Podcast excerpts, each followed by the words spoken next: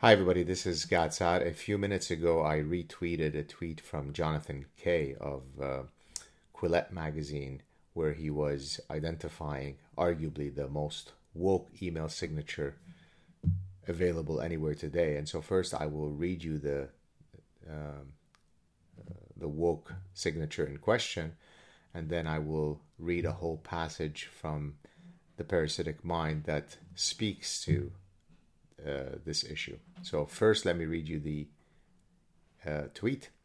I am a white settler scholar who was born, raised, and had lived my entire life to this point on the Haldimand tract in what is now called Southern Ontario.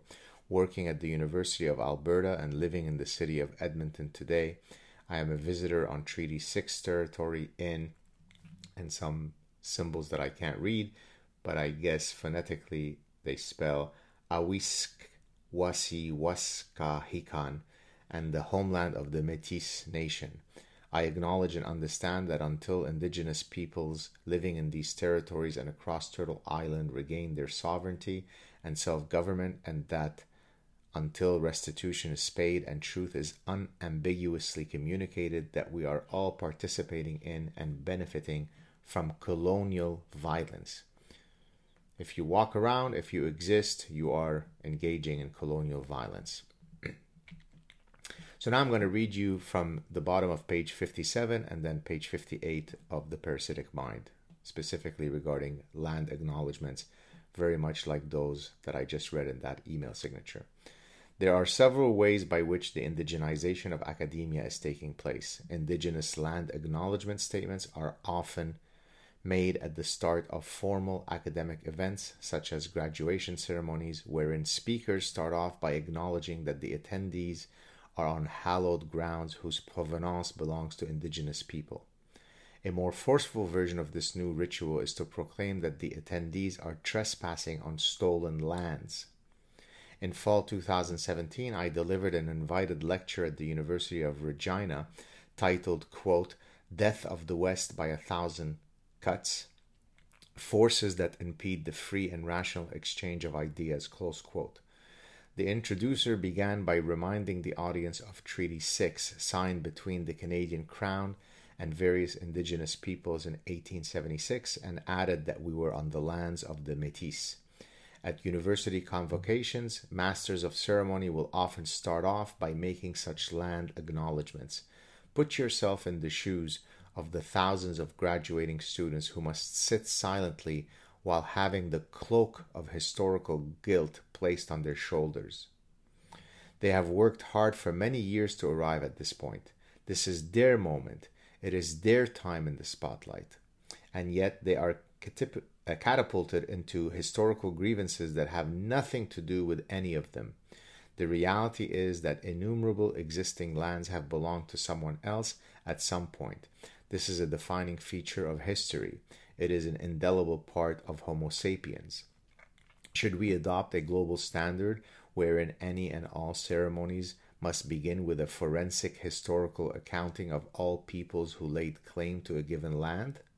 If so, Jews should insist that all future events that take place in Saudi Arabia start off by recognizing the historical rights of the Banu Nadir, the Banu Kainuka, and the Banu Qurayza, Jewish tribes that existed in the region prior to the ascent of Islam. It is not good what is taking place in the desperate attempt to appear empathetic and introspective. What the West is doing is basically engaging in pathological self loathing. Every single culture that you could think of, every peoples that you could think of, has had historical grievances that they that define their identity. It is an indelible part, as I explained in the parasitic mind, of human history. But what makes us strong, whether it be at the individual level or at the collective level, is that we are defined by our ability to overcome our victimhood, right? I come from Lebanon. I've experienced horrible things growing up in Lebanon.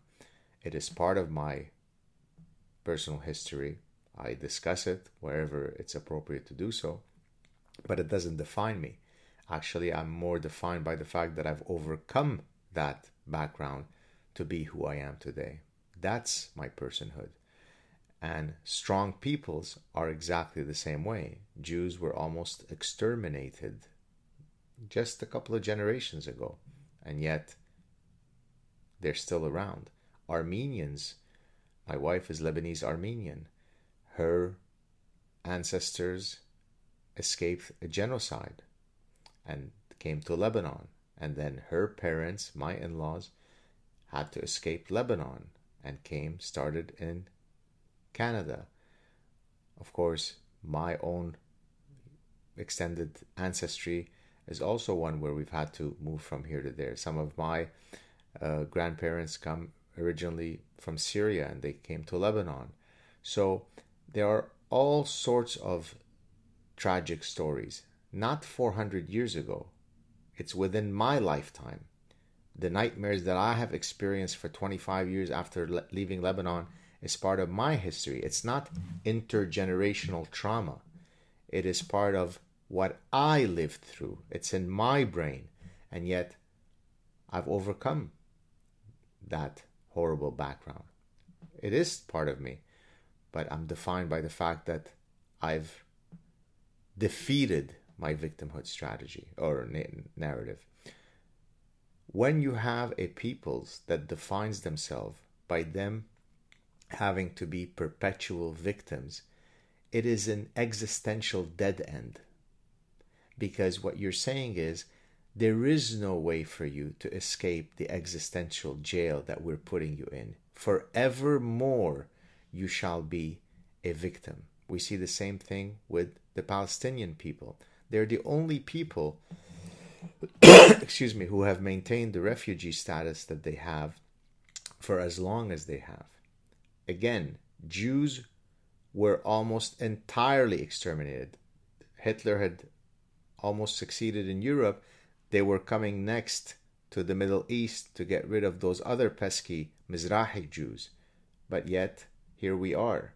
So we don't have to look back to the Treaty of 1876 with the Métis people to look for a dreadful, dark story. We can look for a story within our lifetimes where peoples were wholesale exterminated, and yet they don't wallow in victimhood. It's part of their history. They recognize it.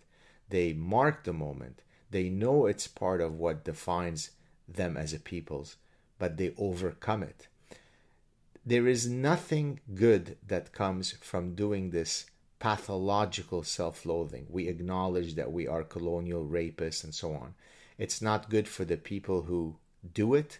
It's not good for the people that you're trying to supposedly assuage. It's not good for the helpless, innocent students who are sitting there trying to get their degrees, and yet they are being drained and washed, you know, in in culpability that they have nothing to do with. It's a terrible idea. You know, it, it's just it's a truly you know you really wonder whether there will be a day where historians will look back and say, "My goodness, how could this have happened? How could we have allowed?" these parasitic ideas to flourish with such alacrity, with such aplomb, with such, you know, uh, you know, unhindered. And again, tons of people write to me and say, "Oh my God, I can't take it. I I want to leave academia. I cannot take it anymore. I want to get out." This is all of our doing. Nobody is saying that we don't recognize that there have been historical things that have been that are that have been done incorrectly in the past. But now it becomes part of everything that we do every email every email signature every graduate and it comes out of nowhere. We've dealt with those issues for hundreds of years.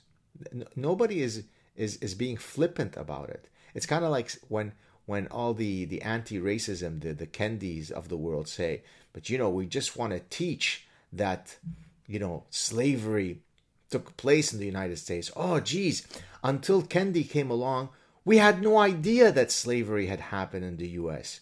Thank you, Dr. Kendi, for putting slavery on the forefront of our minds because we didn't know about it. You know, there's no guy called Martin Luther King who ever existed before you who dealt with these issues.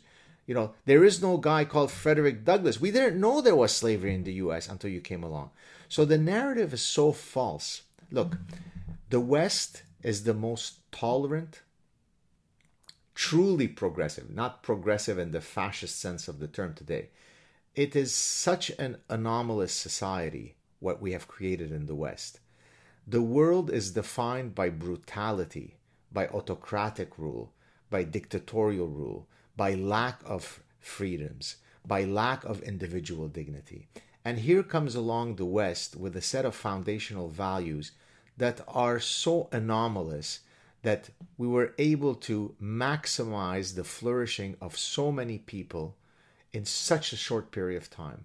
And then these parasitic ideas, all of which were spawned on university campuses, come along 40, 50 years ago and set us back so that we quickly head back to all of those societies that are the default value of humanity tribalism, collectivism, lack of individual dignity.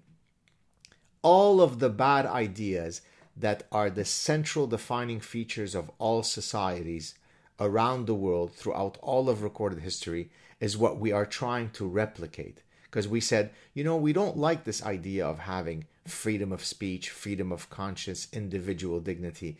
That scientific method, we don't want that.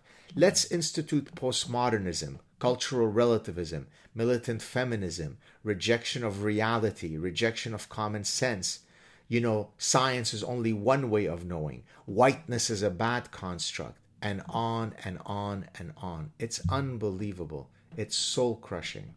The reason why I wrote The Parasitic Mind and the reason why I documented all that was happening for the nearly 30 years that I've been a professor and that I covered in The Parasitic Mind is because I remain, even yours truly, who wrote The Parasitic Mind, I remain baffled, bewildered by what we're seeing. It's simply unbelievable. Forgive me for the rant, but it's just, you know, I truly wonder will it be in our lifetime that the ship will be redressed?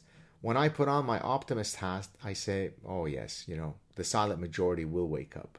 And as I said on Tucker Carlson, if the silent majority activates their inner honey badger, uh, we will get rid of the problems by next Tuesday. If not, it'll be a slow train ride to hell. And I still stand by that. I am optimistic. I truly think that you know it takes very little for people to stand up, find their verteb- that they are vertebrate species, grow a pair, and speak out and say, "Look, I'm all for acknowledging historical wrongs, but I don't need to have at my son or daughter's uh, graduating ceremony when I paid all this tuition have all this land acknowledgement nonsense where we're having a forensic accounting of what who did what badly to whom. No. That has been taken care of. And if it needs to be taken care of more, it doesn't need to seep its way into every interaction, and every dynamic, so that we are all collectively guilty. Am I guilty for what happened to the Iroquois and to the Algonquins? Am I guilty for that? It happened in the 17th and 18th century in Quebec. I was in Lebanon, my ancestors.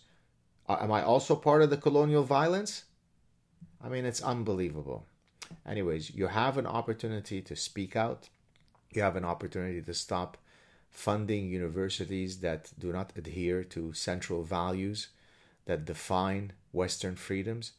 There are all sorts of things that you can do. I keep repeating it over and over for many years now. You have the power to effect change. On that note, if you appreciate what I do, uh, please go to at the bottom of the description below the, the, the, the clip that you're watching, even if you're seeing this on, on are you listening to this on the audio podcast, below my YouTube channel, every clip there is a icon uh, that has a heart and a thanks. And so you could press that and immediately donate. It could be anything $2, $5, $10, $50 it serves as an important insurance policy. It's not easy to be where I am every day and speak out the way that I do. Remember what most of you are afraid to say. You're afraid to put one syllable out of place on a tweet, or you're afraid to roll your eyes somewhere lest someone might find out and then fire you. Now imagine being in academia the way that I am and speak out the way that I do. So if you support my work, if you appreciate what I do, then please consider supporting it in concrete way.